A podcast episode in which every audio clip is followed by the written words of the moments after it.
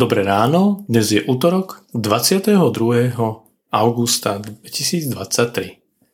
Slovo Božie je napísané v Evaníliu podľa Matúša v 12. kapitole v prvých 14 veršoch takto. V tom čase šiel Ježiš v sobotu cez obilné pole.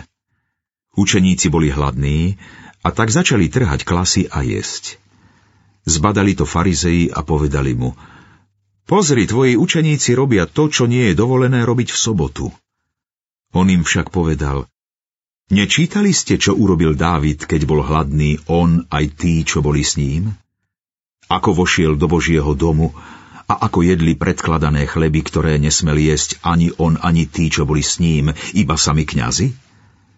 Alebo či ste nečítali v zákone, že v sobotný deň kňazi v chráme znesvecujú sobotu a sú bez viny? Hovorím vám, tu je niečo väčšie ako chrám. Keby ste boli spoznali, čo znamená milosrdenstvo chcem a nie obetu, neboli by ste odsúdili nevinných. Veď syn človeka je pánom soboty. Keď odtiaľ odišiel, prišiel do ich synagógy. Tam bol človek, ktorý mal vyschnutú ruku. Opýtali sa Ježiša, je dovolené v sobotu uzdravovať? To preto, aby ho mohli obžalovať.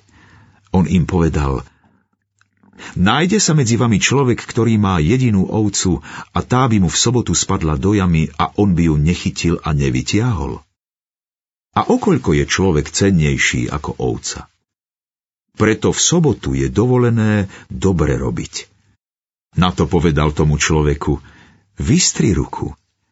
Vystrel ju teda a bola zasa zdravá ako tá druhá.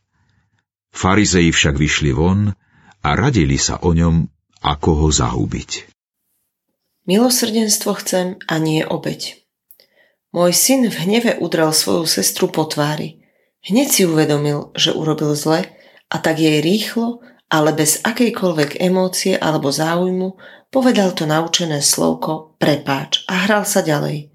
Ona však plakala, bolelo ju to na tele aj na duši.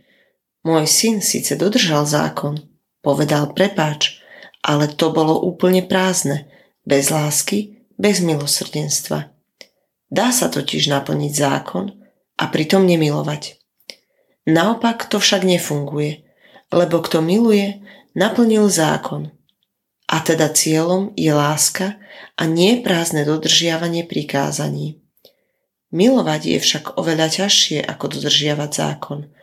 Aj farizei si vybrali tú ľahšiu cestu. Ľudí a ich potreby dali nabok a do stredu postavili dodržiavanie zákona. Ježiš to však urobil naopak. Do stredu postavil človeka s vyschnutou rukou. Ten potreboval pomoc. Potreboval milosrdenstvo. Čo staviaš do stredu ty?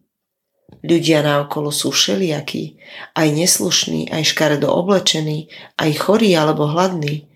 Potrebujú pomoc, milosrdenstvo.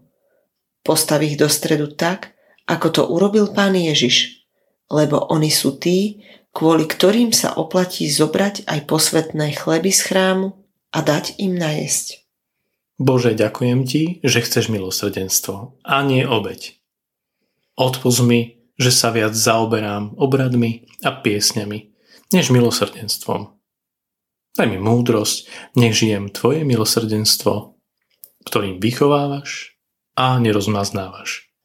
Amen.